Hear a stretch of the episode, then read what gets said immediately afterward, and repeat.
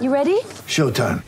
On May 3rd, summer starts with The Fall Guy. Let's do it later. Let's drink a spicy margarita. Make some bad decisions. Yes. Audiences are falling in love with the most entertaining film of the year. Fall guy. Fall guy. Fall guy. That's what the poster said. See Ryan Gosling and Emily Blunt in the movie critics say exists to make you happy. Trying to make it out? Nope. Because I don't either. It's not what I'm into right now. What are you into? Talking. Yeah. The Fall Guy. Only in theaters May 3rd. Rated PG-13. Get ready for the greatest roast of all time the Roast of Tom Brady, a Netflix live event happening May 5th. Hosted by Kevin Hart, the seven time world champion gets his cleats held to the fire by famous friends and frenemies on an unforgettable night where everything is fair game. Tune in on May 5th at 5 p.m. Pacific time for the Roast of Tom Brady, live only on Netflix. Coming to you from Classic City, the capital of the Bulldog Nation. it's time for another edition of the podcast designed for the most die-hard Georgia fans in the country, Here are your hosts. Tyler and Charlie. What's up, guys? Welcome back to another edition of the Glory UGA podcast brought to you by our very good friends at Alumni Hall. Hopefully, you guys caught the Valentine's Day flash deal they offered yesterday 20% off for all customers on all purchases. I try to tweet that stuff out, but they do that stuff all the time, guys. So it really would be in your best interest if you're looking for George gear anytime to go ahead, and go to alumnihall.com and sign up for their email alerts. Just give them your email, and anytime there's a flash deal, you don't have to re- rely on me to give you that information. They will send it directly to your email inbox, so you'll know the days to go and rack up all that awesome Georgia gear that they have to offer, which of course is the best selection anywhere on planet Earth. But again, make sure you guys check out Alumni Hall for all your Georgia gear and accessory needs online at alumnihall.com. Or if you happen to be in the Athens area, you can also stop by in store inside the Epps Bridge Shopping Center. All right, guys, I am your host, Tyler, and back with me today, making an appearance for the third straight week during the offseason. Maybe her offseason vacation will start at some point. Is my coach Charlie? Charlie, thank you once again for joining us and helping us out today. Happy to be here. You definitely sound happy to be here, or I don't know, maybe you sound like you're being kidnapped right now, but I'm happy that you're here. Maybe one day Curtis will be back. Uh, he's just been out of pocket, guys. I mean, he bought the new house, was dealing with stuff with that for a couple of weeks, and then he was at a wedding last weekend. I'm hoping, fingers crossed, no promises, to have him back on next week because I've been waiting to do a full on, way too early 2023 Georgia football season preview. That we, we do that each year around this time, usually a couple weeks ago, but um, we've been waiting on him to kind of clear his schedule a little bit, so hopefully we'll be able to make that happen. If not, we'll uh, maybe I'll just come on here and do it alone. Maybe Charlie will jump on with me, but we'll we'll have that for you guys sooner rather than later. But Charlie's here with me today, and we have some questions to answer. As you guys know, we never go dark on this podcast, so anytime you have any questions, please feel free to send them to us anytime. I'll put the call out occasionally um, just to say, hey, if you have any questions, we're going to be running a mailbag episode. But anytime anything comes to mind that you want us to discuss on the show, please hit us up on Twitter at glory underscore UGA. Our DMs are open. You can just tweet us if that's easier for you. If you don't have social media, you can email us. That's gloryugapodcast at gmail.com. We're also on Instagram. Just search for us there, follow us there and you guys can send us your questions any way that works for you. But we do have quite a few that we've gotten over the past week or two, and some of these are more um, timely, that these are more topical, so we wanted to make sure we didn't wait too long to discuss them before they're irrelevant. Because we try to answer as many of these questions as we possibly can. So today is going to be one of those mailbag episodes. And Charlie, I'm going to go ahead and, go ahead and turn things over to you. What do you got for me today? All right. Well, it's only February, but I'm already going to predict that the quarterback battle to replace Stetson Bennett is going to be the topic of the offseason. And I think this is the first question we've gotten about it. So this comes from Aaron. He says, We know we have an entire offseason to talk about this, and he's fascinated by the pending quarterback battle. So, which of the three options between Carson Beck, Brock Vandagriff, and Gunnar Stockton is most likely to not be on the roster when the 2023 season starts up? Yeah, Charlie, I totally agree with you here. I fully anticipate this being the topic of the offseason. And the offseason is young. You're right. We have not talked about this. Uh, well, who's this from? Aaron? Yeah, Aaron, you're right, man. We have not touched on this yet. The reason for that is I again I've been going back to what I said a few minutes ago. Been waiting to get Curtis back on here so that we can do that full on 2023 way too early season preview, which of course we will prominently discuss the quarterback battle because that is like Charlie said the topic of the offseason and that's where all eyes are going to be and uh, we'll see how that plays out. So I think it's gonna be wide open. Obviously, you know Carson Beck goes in there with a little bit of a leg up, being the backup last year, getting uh, more playing time than than both Vandagriff and Stockton combined. But I, I do think it'll be a wide open battle. I don't think that that decision has been made. Clearly, has not been made. But this is going to be a battle that we follow all offseason long. I do not expect it to be decided in the spring. I don't think even if Kirby has in his mind who he wants it to be, or you know, Todd Monken says he's the one if he's still our OC when it, when the time comes that he gets to make that decision. So I don't even if we know who we are kind of leaning towards, I don't think we'll make that public or even let them know because we want it to play out into the spring into the fall and we'd love to keep all those guys on on the roster. So this is something that we're going to talk about a lot. But let's go ahead and, and let's address it for the first time here. And I like this question because I think it's an interesting angle. It's a very interesting way to approach it. So, of the three options at quarterback, who is most likely to not be on the roster when the 2023 season opens? I'm I'm going to have to throw Beck out of this because again, I, it's I think it's a wide open battle, but I do think he is. If anyone has a leg up, it's Carson Beck. He's been in the system a year longer than Brock Vandagriff. He was the backup last year, which means he got more reps than Vandagriff. Stockton didn't really any reps last year, other than on the scout team. Once the season kicked off, so Beck is the guy with the leg up. He's the most likely to win the job. Does that mean he will win the job? Absolutely not. But if you had to project right now who's most likely based on past history, it would be Carson Beck. But saying that, I'm also not convinced he will win the job. Because the big thing for me, and we'll talk a lot more about this, especially once we get Curtis back on here and we, we do that preview episode. But I'm not sold on Carson Beck's mobility. He's not a statue. He can move a little bit. I, I think he can do a little bit outside the pocket, but he's certainly not even on Stetson Bennett's level of athleticism.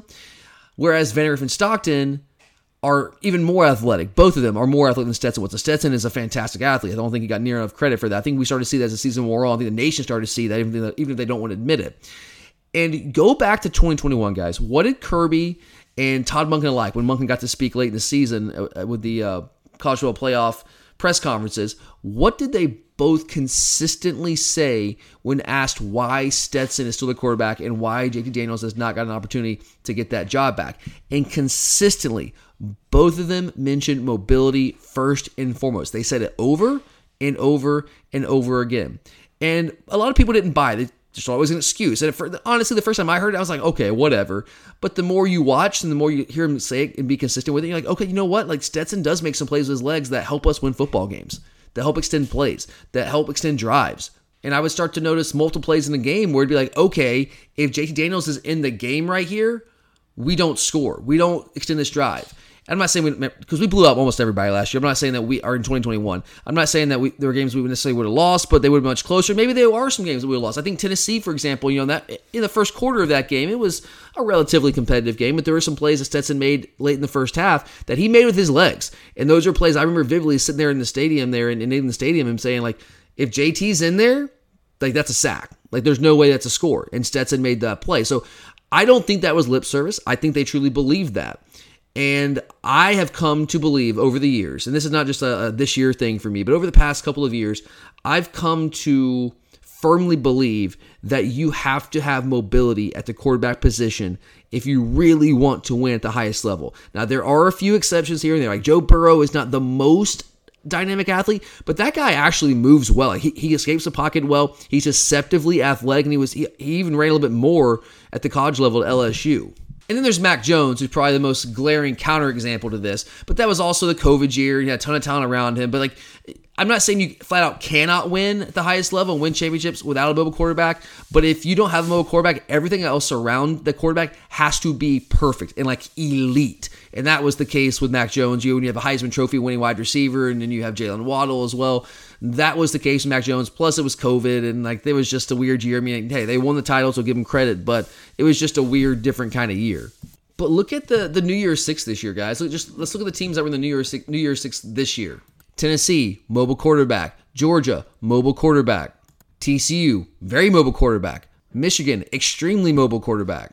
Clemson, mobile quarterback. Kansas State, mobile quarterback. Or at least mobile enough. And half the year you have Martinez, who was an extremely mobile quarterback. The only exception there in the New Year New Year Six this year was Ohio State. Really, it was really Ohio State. It, it was C.J. Stroud. He was the only exception. Even Tulane. USC with Caleb Williams. All those teams have mobile quarterbacks. The only exception out of those 12 teams in the college football playoff, at least off the top of my head, was CJ Stroud in Ohio State. And remember what I said? You have to have elite talent around you. Everything else has to be perfect. Well, you have maybe the best receiving corps in the country around you with Ohio State to make to kind of minimize the need for you to be a mobile guy. And what CJ Stroud have to do, guys? Think about it. In the college football playoff, in the biggest game of his of his life, in the Peach Bowl, what did CJ Stroud have to do that he hadn't done all season to put them in a position to win that game? He had to run. He had to use his legs far more than he had at any point in his career. Far more. I mean, I, I told you guys coming into that game that this is a dude that just refuses to run. He just won't do it. Even when there's like open space, 30 yards, no one around, he won't run. He just won't.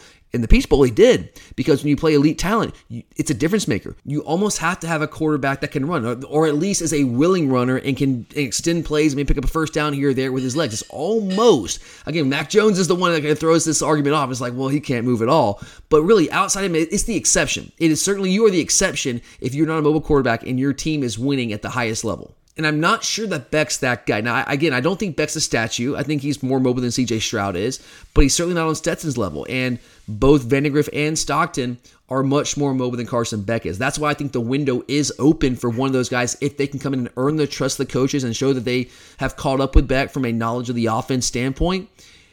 The door is open. Honestly, like if, if Todd Monken does leave, and I think we have a question about this later on, but if Todd Monken does leave, I think that might open the door even more for Vandagriff for Stockton because whoever we bring in will probably have some carryover from what we had because I'm sure Kirby, we know Kirby has a, a, style of offense that he wants us to run. He wants us to be a tough, physical, run, run the ball down your throat kind of team, hit play action, vertical shots off that, be explosive is what he wants, right? But it's not going to be Todd Monken.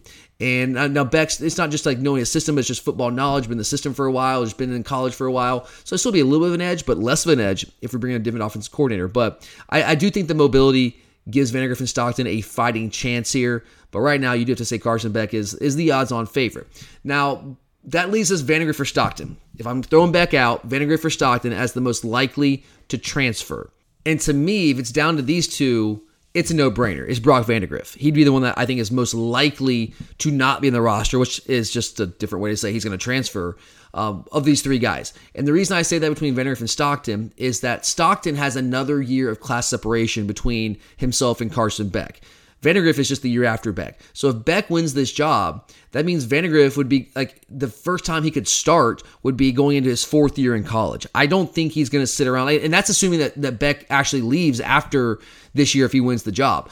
I don't think Brock Vandagriff will stick around in that scenario. I think he's going to be around through spring practice, maybe fall camp to see if he has a chance to win to win the job. But if he gets this just a hint that he's not going to be the guy, I, I think he'd be more likely to transfer. Because Stockton, like if he doesn't win the job, okay, well there's two years class separation between him and Beck. So it, even if Beck stays two more years, Stockton will at least have an opportunity in year four on campus to be the starting quarterback and win that job. And maybe Beck, because Beck wins the job, probably means he's pretty good, right? Because I think we have a talented quarterback room. And if, you, if you're that good that you win the job, then you and you and you hang on to the job, you probably are going to be gone after after this this next year as a starter. I mean, there's a very good chance of that. So maybe you see Stockton with a chance to to take the job as a third year guy. So I, I think it's definitely Vandagriff. If, if one of them transfers, I think he's most likely, and that's not a done deal. I mean, Beck could transfer. If Beck loses the job, he's definitely gone. I just I throw him out because I think he's the he's the favorite right now to win the job. With everything staying the same, like if Monken stays and doesn't leave, and, and that and that whole deal, but I'm gonna throw him out. Vandagriff Stockton between those two. I think because Vandagriff doesn't have as much class separation between him and Beck, he'd be more likely to transfer if Beck wins the job than Gunnar Stockton would. But that's just the, the tip of the surface here, talking about this quarterback battle, and we will get dive into this much, much more as the offseason progresses. All right. Our next question is from Paul. He says, Before the Peach Bowl, you talked about our lack of success against top 15 offenses, great passing attacks in particular. So, what needs to happen in order for us to have more success this season when we inevitably face a better offense? Man, this is one heck of a question. Paul always brings the heat with his questions, always really insightful stuff. And I love this one, Paul. In fact, like this this question honestly probably deserves its own episode. And maybe I'll dive into it a little bit more later in the offseason when we get to like scheme theme month in May. Maybe we'll come back, circle back, and, and do a, a deeper dive into it. But I do want to at least share some thoughts with you right now. I don't want to make you wait all the way until May. So we'll touch on a little bit here because this is just a fantastic question. And what Paul is referencing, guys, I'm sure a lot of you heard it if you were listening back in December when I'm doing some of the Peach Bowl preview stuff. He's referencing uh, some of the numbers I threw out there relating to our lack of success against top 15 passing offenses going back to 2019. And I'll update that a little bit here. So the, the, the numbers I gave you were pre Peach Bowl. If you throw in the Peach Bowl, because Ohio State was top 15 nationally last season in passing offense, in our last seven games dating back to 2019 against top 15 passing offenses, we have given up an average of 366 yards passing in those games, an average of 3.1 touchdown passing touchdowns in those games, and an average of a 67% completion percentage. In five of those seven games against top 15 passing offenses going back to 2019, we surrendered three or more passing touchdowns. And in four of those seven games, so more than half, we surrendered four or more passing touchdowns. So, looking at those numbers and just watching and experiencing all of these games in real time, that has clearly been the Achilles heel of these fantastic, elite Georgia defenses. And, and I'm not trying to take away from our defenses. They have been elite, as good as it gets in the country, but they haven't been perfect. And the issue that we have faced is when we play teams that have comparable talent to what we have, like up and down their roster, that recruit at a comparable level. The Ohio States, the Alabamas, the LSUs, those teams that have similar ish talent. I'm not saying they have more talent, but like it's close enough where the margins are small. The reality is we have had a lot of issues defending those type of passing games. That's just a stark reality. And the biggest culprit in my mind is our lack of an elite pass rush off the edge. This year, we didn't rush the passer well at all. Whether it was from the edge, whether it was linebackers, whatever we were doing, we were not rushing the passer well. We were 89th nationally in sack rate this year. Now, 2021, we were much better. We were 20th nationally in sack rate. But how much of that was actually coming from edge rushers? Like, really, how much of that was coming from edge rushers? Sure, Adam Anderson, uh, you know, times before he, he had to leave the team, before he was dismissed from the team and Travon Walker at times, but not consistently. Nolan Smith at times, but not consistently. The majority of our pass rush last season came from our inside linebackers. And sure, we'd rush them off the edges sometimes, but those were our dudes. We just haven't had an elite edge rusher with the exception of Azeez Ojulari in 2020. But even as good as Azeez was, he wasn't like Will Anderson level off the edge as a pass rusher. He wasn't Aidan Hutchinson level off the edge as a pass rusher. He wasn't that type of guy. Really, really, really good player for us and a, the best pass rusher we've had off the edge in quite some time, but he wasn't that level. He wasn't quite that caliber. And I say this is the biggest issue because number one, let's establish this. If you have a defense that is playing an elite offense with an elite quarterback, with an elite group of receivers, like, oh, I don't know, Ohio State, like, oh, I don't know, LSU with Joe Burrow and all those receivers with Ja'Marr Chase and Jefferson, Alabama and the SEC championship game in 2021 with Bryce Young and John Metchie and Jameson Williams. Florida with Kyle Trask and Kadarius Toney and Kyle Pitts.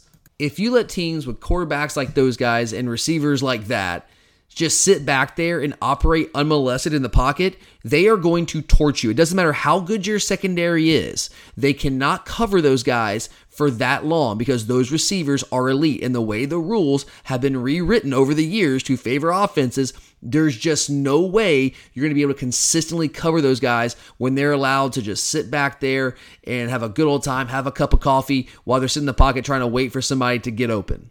That's why I was borderline devastated when Nolan Smith went out in the Florida game because even though he was never an elite pass rusher for us, elite player, not necessarily an elite pass rusher, though he was much better as a run defender.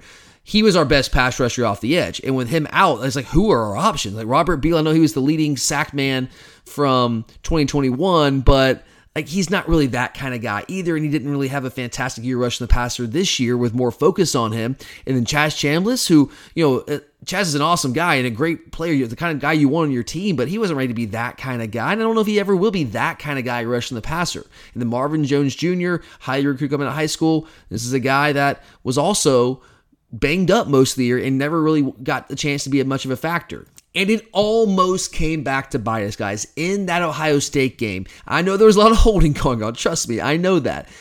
We, but we couldn't get pressure on him. We could not get consistent pressure on CJ Shaw. Far too often, he was able to sit back there in a completely clean pocket. And there were some times where we got some pressure, but he did the unthinkable, which he had done his entire career, and was able to escape the pocket and make some things happen with his legs, which we, which we had not accounted for. We were not putting a spy on him because why would you in the game planning? Because he's never done that in his entire career and he was able to hurt us a little bit. So that's number one. You you just can't let elite offenses with elite quarterbacks and elite skill talent sit back there with all that time and not have to feel the pressure. It doesn't matter how talented your, your defense is, they're going to carve you up. And then number two, if you don't get the pressure off the edge, then what do you have to do? Well, you have to resort to using your interior defensive lineman like Jalen Carter, and more specifically, you also have to use your inside linebackers, which is what we did to great effect in 2021. We did it this year as well, and we they, and they had their moments. You know, Pop made a huge sack late in the game in the fourth quarter uh, in the Peach Bowl to really push back Ohio State and force them to kick a field goal, which I think is more one of the more underrated plays in that game. But I mean, clearly, guys, like we did not rush the passer from the linebacker position nearly as efficiently this past season as we did in 2021. But when you have to resort to rushing your linebackers like that, that leaves you vulnerable to getting beat with the pass game because you're taking one of your more athletic guys that can actually operate in space and give you something from a pass coverage standpoint, an inside linebacker. Who's not a usually elite pass cover guy, but far more elite than maybe a five tech defensive end that you're having to drop into coverage or an outside linebacker that you're dropping into coverage with a fire zone to compensate for the inside linebacker being brought in a blitz because we don't like to bring more than four guys. Like we we do it occasionally because you can't do one thing all the time, but we really don't. Most of the time when we're bringing pressure from the from the inside linebacker position, we're still only bringing four guys. We're just switching up which four guys we're bringing. If you're bringing inside linebackers, there's a good chance a lot of the time for us we're dropping whether it's Mykel Williams or Robert Beal or Nolan Smith or Chaz Chambliss. We're dropping one of those guys into coverage. And yeah, they're in coverage, but those guys don't cover. They're kind of just taking up space in a zone, right? And, and occasionally they might have a, a running back on a wheel route, and you don't want to see that. Nolan Smith, I'm okay with that, but anybody else, no, you're not okay with that. So it just makes you more vulnerable to those elite offenses, elite quarterbacks, and elite receivers actually being able to carve you up. So to me, it all comes back to that. Can we find a way to get more consistent pressure off the edge? Can we find some difference makers rushing the passer off the edge. We tried to address in this recruiting class, getting guys like Damon Williams and Gabe Harris and Samuel M'Pemba, Marvin Jones Jr. I'm, I'm still a believer in him. I think he can be a big time player for us. He's out right now. I think it's I know it's a shoulder injury he had surgery on. I think I think it's a labor. I think it's something very similar to what Brock dealt with last off season. But he's he's not really going to be a factor at least in the spring, and that kind of sets back his development. Darris Smith's a guy that I'm very intrigued by. Um, he got hurt the times last year. Need to add some weight, but he's got athleticism for days. But we need to find an answer there. We've got to find an answer there. Jalen Carter saved us a lot last year, being able to give us some pass rush from the interior, and we were able to kind of loop him and do some stunts, get him on the edge, and him matched up one on one with guys. But we have got to, it's very simple, guys. We have got to find a way to provide more of a consistent pass rush off the edge without having to bring inside linebackers. And I think our staff knows that, which is why you saw us go out and get three elite dudes rushing the passer off the edge at the outside linebacker position, at the jack position this year. Mother's Day is around the corner. Find the perfect gift for the mom in your life with a stunning piece of jewelry from Blue Nile. From timeless pearls to dazzling gemstones, Blue Nile has something she'll adore. Need it fast? Most items can ship overnight. Plus, enjoy guaranteed free shipping and returns. Don't miss our special Mother's Day deals. Save big on the season's most beautiful trends. For a limited time, get up to 50% off by going to Bluenile.com. That's Bluenile.com. When you need mealtime inspiration, it's worth shopping Kroger, where you'll find over 30,000 mouthwatering choices that excite your inner foodie. And no matter what tasty choice you make, you'll enjoy our everyday low prices, plus extra ways to save, like digital coupons worth over $600 each week. You can also save up to $1 off per gallon at the pump with fuel points. More savings and more inspiring flavors make shopping Kroger worth it every time. Kroger, fresh for everyone. Fuel restrictions apply. You're a podcast listener, and this is a podcast ad. Reach great listeners like yourself with podcast advertising from Libsyn Ads. Choose from hundreds of top podcasts offering host endorsements, or run a reproduced ad like this one across thousands of shows to reach your target audience with Libsyn Ads. Go to libsynads.com now. That's L I B S Y N ads.com. Okay. From Alexander, he says that if the NCAA gets rid of the early signing period in December, like you mentioned last week, does that mean recruits who enroll early won't be able to participate in bowl practices? And would recruits even still be able to enroll in January and participate in winter workouts? Troy, let me ask you. I, I don't know. I mean, I definitely was not a D1 level athlete. I know you were a fantastic athlete once upon a time. Uh, D1 level? No, probably not. No. You were you were a pretty awesome gymnast, right? Before the knees blew out. Not like that. Not like D1, not not gym dog level. No. Okay, well, let's just let's play pretend here. Like if you were a D1 level college a- or high school athlete where Tennis. Okay, I, I, that makes a lot of sense. Even though you didn't play tennis in high school, right?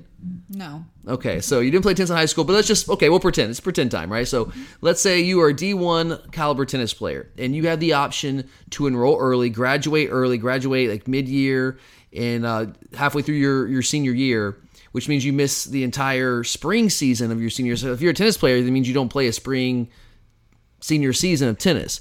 Would you do that? Like, is that something that would be attractive to you? Absolutely. I wish I could have graduated early from high school as it is, Well, you could have just to get away. from high school. Absolutely. You didn't want to go to prom and, and have a no, living hell. really. Yes. Were you the cool kid in the corner? Obviously not.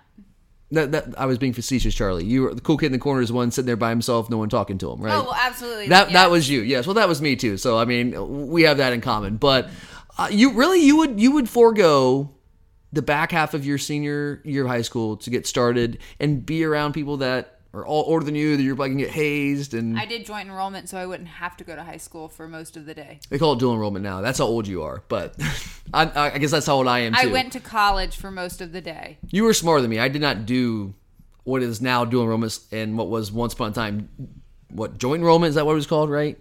Yeah, I'm pretty sure it means the same thing. So even if you were a tennis player, it does mean the same thing. I know semantics. Even if you were a tennis player and your season's in the spring, you would have foregone your senior senior season of tennis. Yeah.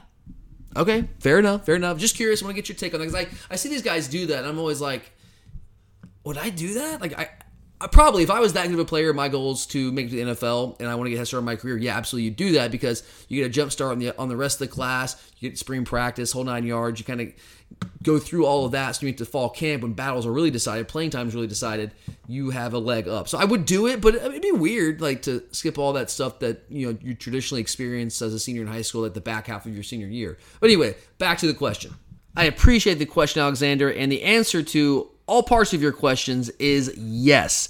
The early signing period just allows players to go ahead and lock in officially with their school, even if they're not going to enroll early. Just because you sign the early signing period does not mean that you are enrolling early. You were just signing a letter of intent saying, I'm going to attend this school. Now, a lot of those guys that sign early in December do end up enrolling early, more now than, than we've ever seen before, but not necessarily all of those guys really the early signing period. It came about because coaches were tired of babysitting all the recruits for another two months going to february. They kind of want to just go ahead and put all those guys away and say we got you locked in and now we can just focus our time on the last few remaining targets like we've done this year like with deuce robinson and, and walker lyon for a little bit there. But that was the initial impetus behind it. Coaches just didn't want to have to babysit an entire class for another two months. They want a little bit of, a, of, of some time off some downtime a little bit of breathing room. But really it's kind of created more issues some unintended consequences because now you have they could not have seen nil coming and the transfer portal coming when they were trying to do this uh, this early signing period initially. But now you have like the transfer portal you have early signing period you got bowl prep you get all this going at the same time and now it's just created an absolute disaster for coaches and it's putting more stress on them than ever before. So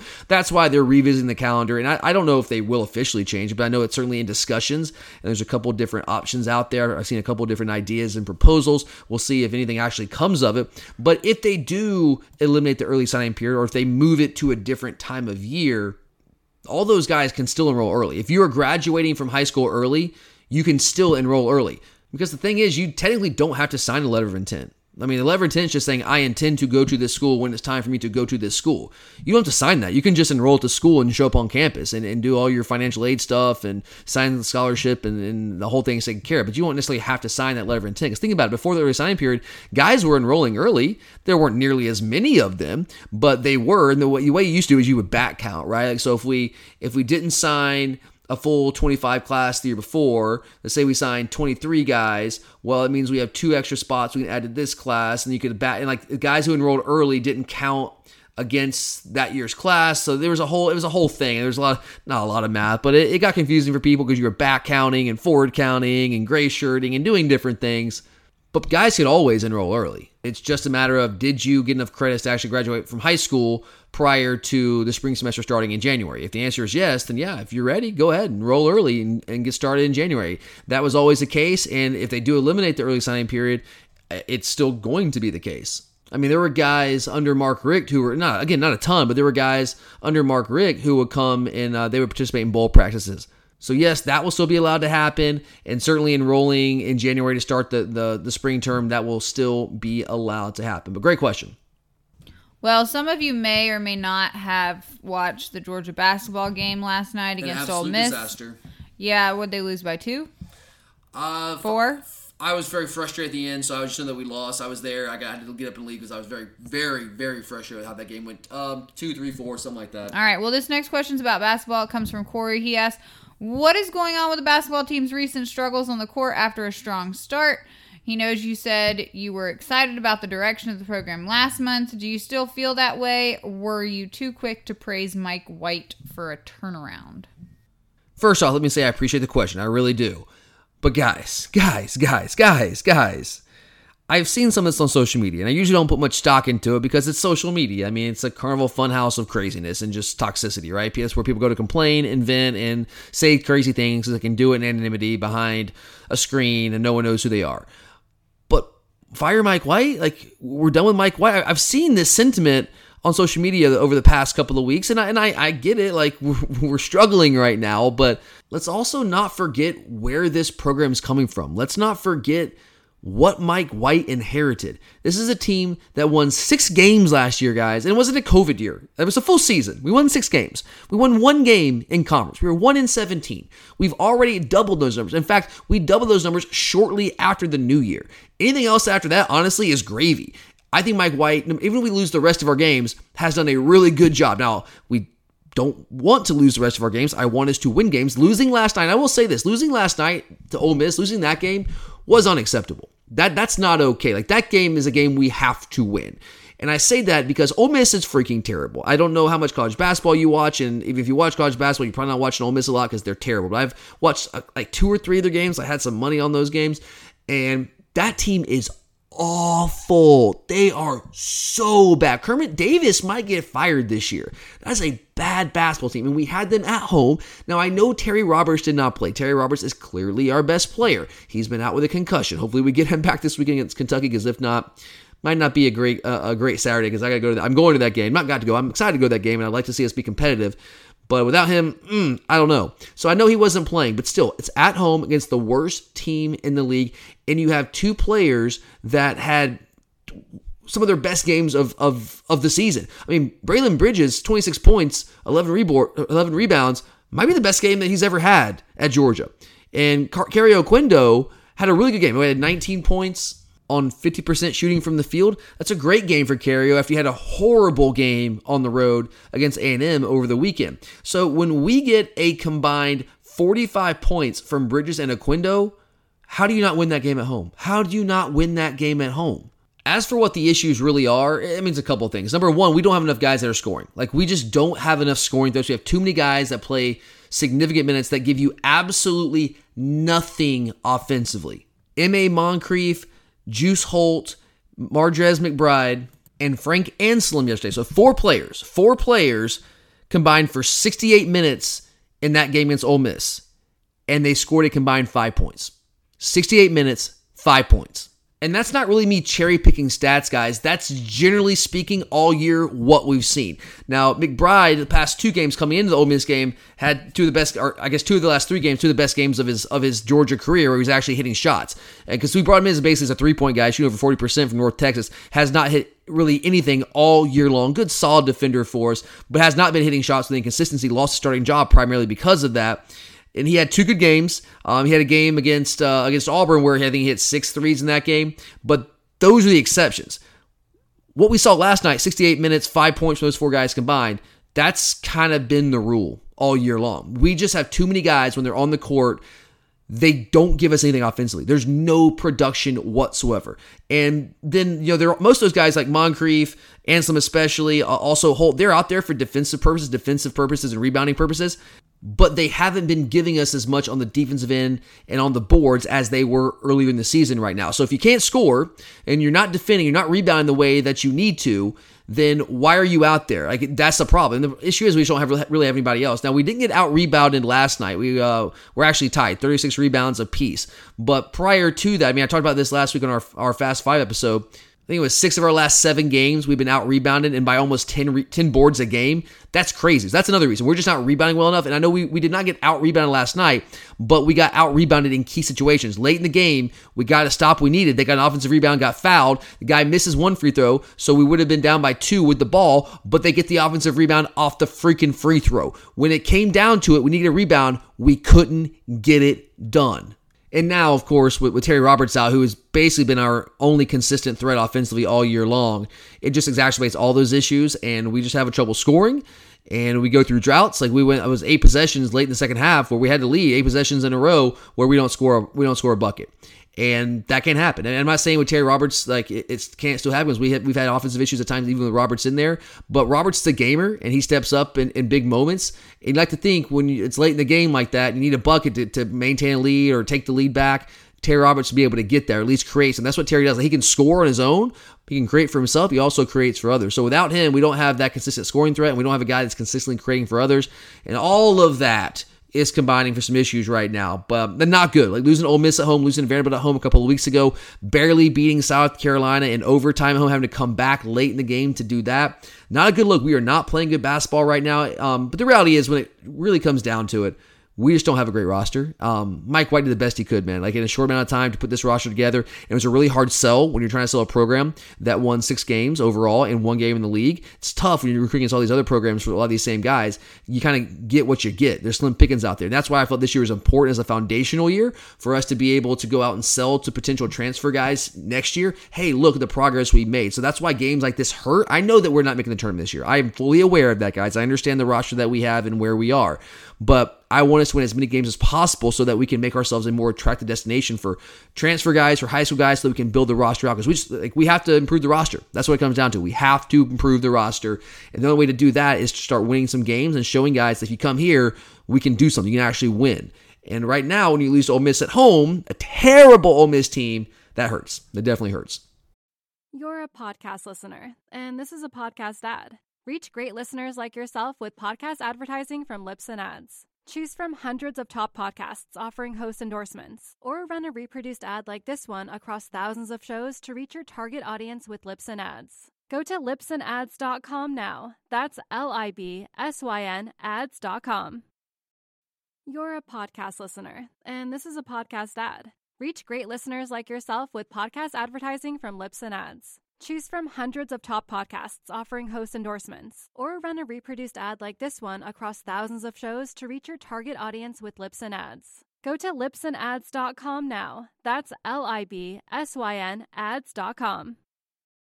You're a podcast listener, and this is a podcast ad. Reach great listeners like yourself with podcast advertising from Libsyn Ads. Choose from hundreds of top podcasts offering host endorsements, or run a reproduced ad like this one across thousands of shows to reach your target audience with Libsyn Ads. Go to libsynads.com now. That's L I B S Y N ads.com.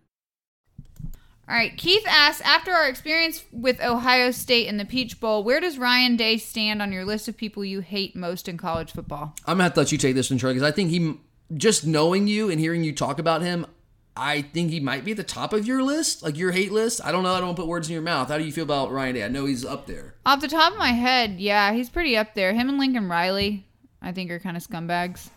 Okay, so uh, defend that scumbags. What is it about Ryan Day? Because you honestly, you hated him way before this whole well, like he, he's associated with Urban Meyer.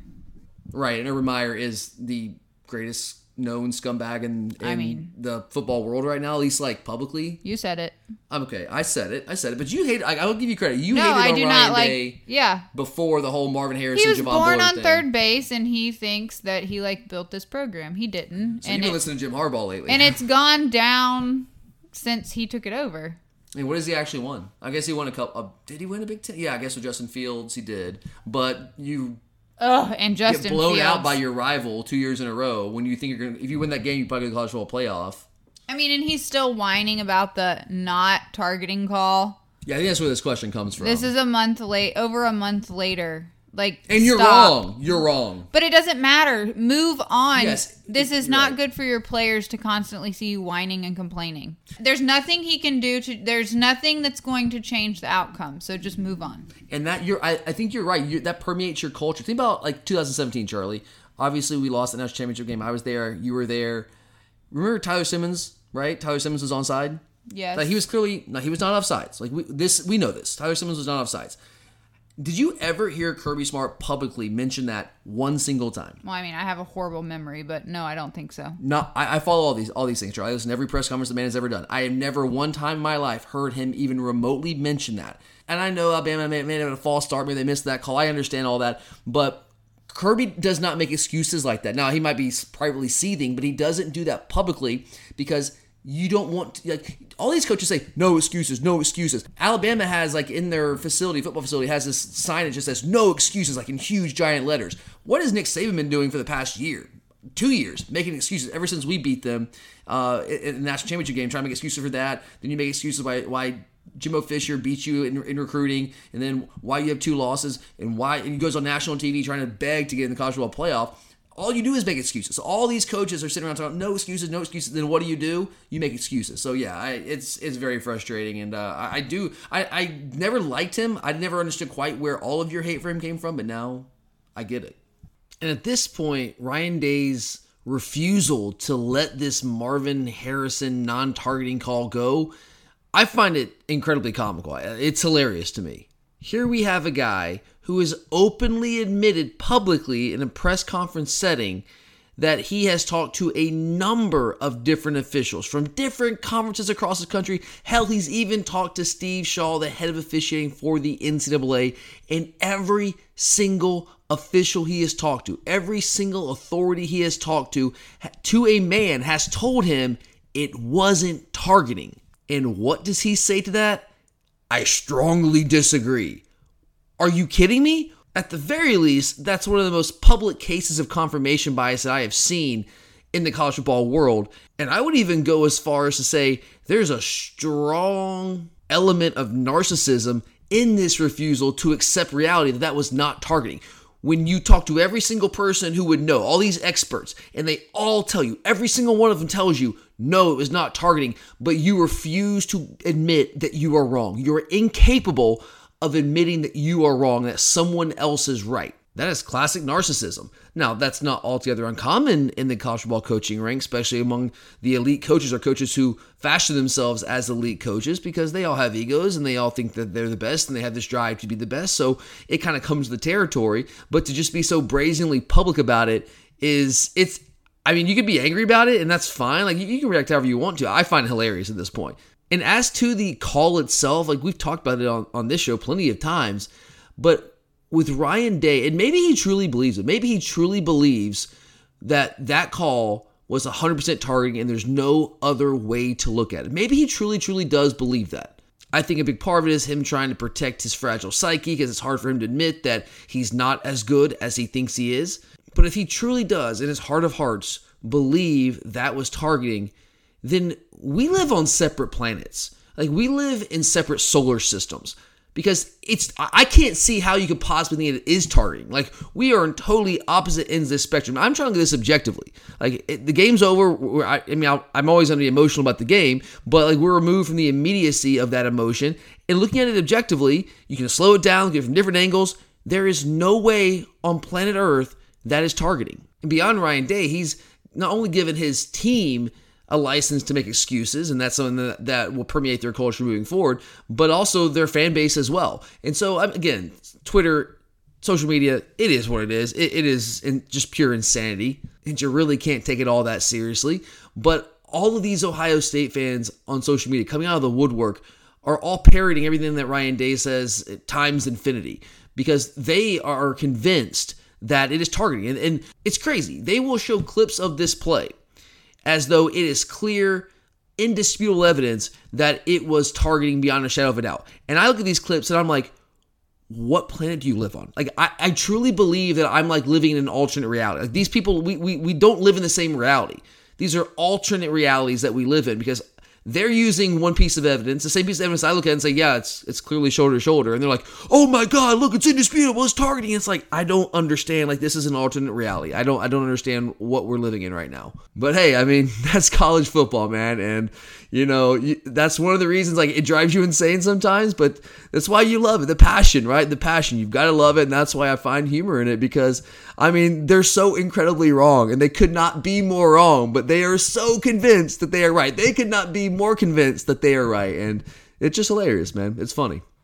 All right, the last question of the day comes from Liam. He says, "If Todd Monken ends up taking an NFL coaching job this season, who are some coaches not named Mike Bobo that you would be excited to land as our next offensive coordinator? I personally don't think he's taking any jobs. I feel like that would have already been announced. Every passing day, I feel more and more that is the case, Charlie. Um, but the Baltimore Ravens job is still when he had a second interview with. I think that's the biggest threat right now. But this is an interesting question, uh, and let's, uh, let's dive into it real quick. Now, first off, hopefully this is not a question that we really have to answer in reality. Hopefully Todd Monken is back for another year, another year after that, another year after that, until the man retires. I think that's probably unlikely that he'll be here that long at this point, but hey, a man can dream, right? But for argument's sake, for the sake of this question, let's just uh, assume that he's going to take a job somewhere this season. Ravens, which probably one of the only jobs left right now. I guess you could take the the Bucs job, but I don't see how that job is attractive. But let's just say he takes one of those jobs take your pick. But if he does move on, and we are in the market for a new offensive coordinator, I have already gone on record saying that I, I would not be upset with Mike Bobo hire. I know that's somewhat controversial. There's certainly a segment of the fan base that wants nothing to do with Mike Bobo, and I, I, guess I get that to some degree. I know his recent resume hasn't been all that sterling. I, I laid out why I think there's more context to that, and you can't just look at that on the surface. Don't want to dive into that right now, but I would be I would be fine with Mike Bobo. Now, saying that, I also don't necessarily think that he would be the best person that we could hire, and he's not, not necessarily the best coordinator out there. But I, I, think it would be a really good fit. Obviously, his relationship with Kirby, his uh, background as an alumnus, his previous tenure here in Athens, like he knows a lot of the key players behind the scenes. There would also be a lot of continuity with him having been a part of the program last year and understanding what Todd Monken was trying to do. There'd be some carryover there. Would it be the same system? No, it would be the same system. It would be very similar in terms of what Kirby's looking for and style of play offensively. And he also had a lot of success here the last couple years of his uh, OC career at the University of Georgia. So I don't think it would be as bad of a hire as some people do. Some people just dismiss that out of hand. I am not one of those people, but I'm certainly open to other candidates as well. And speaking of other candidates, that is obviously what the question is about. Let's uh, let's identify some of those. The first guy that comes to mind for me is the Baylor offense coordinator, Jeff Grimes. I, I, think it's a perfect fit. We have yet to see an offense under Kirby Smart really stray too far away from the identity that Kirby really wanted to establish once he first got here on the offensive side of the ball. The hard nosed, physical, establish the run approach, and then we're going to take play action, vertical shots off of that, and try to create explosive plays down the field. That approach is carried over from coordinator to coordinator, some with different levels of success than others. Obviously, Todd Monken has taken it to an entirely different level. We know that. Jeff Grimes runs an offense at Baylor and did at BYU as well that is extraordinarily similar. It is a tough, downhill, physical rushing attack, and they want to work play action off that. And he has had a lot of success at BYU. He parlayed that into the job at Baylor. They won the Big 12 championship in 2021. Took a step back this past year, dealt with a lot of injuries, lost a lot of key players offensively. They also don't have the talent level that we have. They don't have the guys, you know, they don't recruit the level to where they can just plug and play and replace key contributors the way that we do. Jeff Grimes is a fantastic coordinator, and I would be over the freaking moon if we were able to to to steal him. I would I would consider that a coup. Like that guy is awesome and he runs a style of offense that Kirby seems to be kind of beholden to. So he'd be my first choice. I would certainly look long and hard at him and make him say no. If he did, uh, another guy I would look at, let's go a little further west, let's go out to Utah, Andy Ludwig, who has some SEC experience at Vanderbilt. Wasn't super successful as a coordinator at Vanderbilt, but who is? I mean, relative to other Vanderbilt coordinators, had a lot of success, but has done a really nice job out of Utah. Again, it's a place where you don't have a ton of talent. You don't have Georgia level talent. Cam Rising's a really good quarterback, but you don't have – the kind of talent that he would, he would have access to here in Athens. And year after year, they continue to produce really good offenses. Maybe not always elite offenses, but really, really good offenses considering the talent level there. And he runs again a style very similar to what Kirby Smart wants our identity to be on the opposite side of the ball. He wants to run the football. He wants to play action shots down the field. He actually, I love his quarterback run game. Now we have to have a quarterback that can actually do that. So if it's Gunnar Stockton or Brock Vandagriff, then you can do a lot of that. He's also got a level of creativity that I, I think is really fascinating. I think he does a really good job of scheming things up and doing it a little bit of a different way. Runs a lot of two tight end personnel, a lot of 12 personnel. Same thing with Jeff Grimes as well. And you got to take advantage of our tight ends, and those guys have a background of doing that. I mean, think about the, Utah, this not just this past year, past couple years, their best threats offensively were their tight ends. You know, this year it was it was Dalton Kincaid once Brent, Brent Kuithe went down, but Brent Kuithe was their guy for a couple years. I mean, he was a guy that was going to be a first round draft pick probably in the NFL draft. Got banged, got hurt early in the year, missed the rest of the season. Then Dalton Kincaid came in. He was their second tight end, and he played a lot anyway, but he didn't get as many targets because Kuithe was there. He, all of a sudden, Kincaid starts getting all these targets against USC. The first in the first match, he had like like 16 catches against them, something crazy like that. So he uses tight ends very, very well. And that's clearly something that we have invested a lot of energy into recruiting that room. And we are loaded and ready to go there. So those are probably my top two guys I would look at. And the third guy is kind of left field, but I just love his offenses. I love watching his offenses play. And really, wherever his he's gone, his offenses have been highly, highly productive. And that's Robert Anae who is now the offensive coordinator at NC State. He was previously at Virginia. So remember when Virginia got really good for oh, really good, maybe a, a, little bit strong, but got good, pretty good, really, uh, and maybe even really good under Bronco Mendenhall. I mean, they played for an ACC title. They played in a New Year's Six bowl game.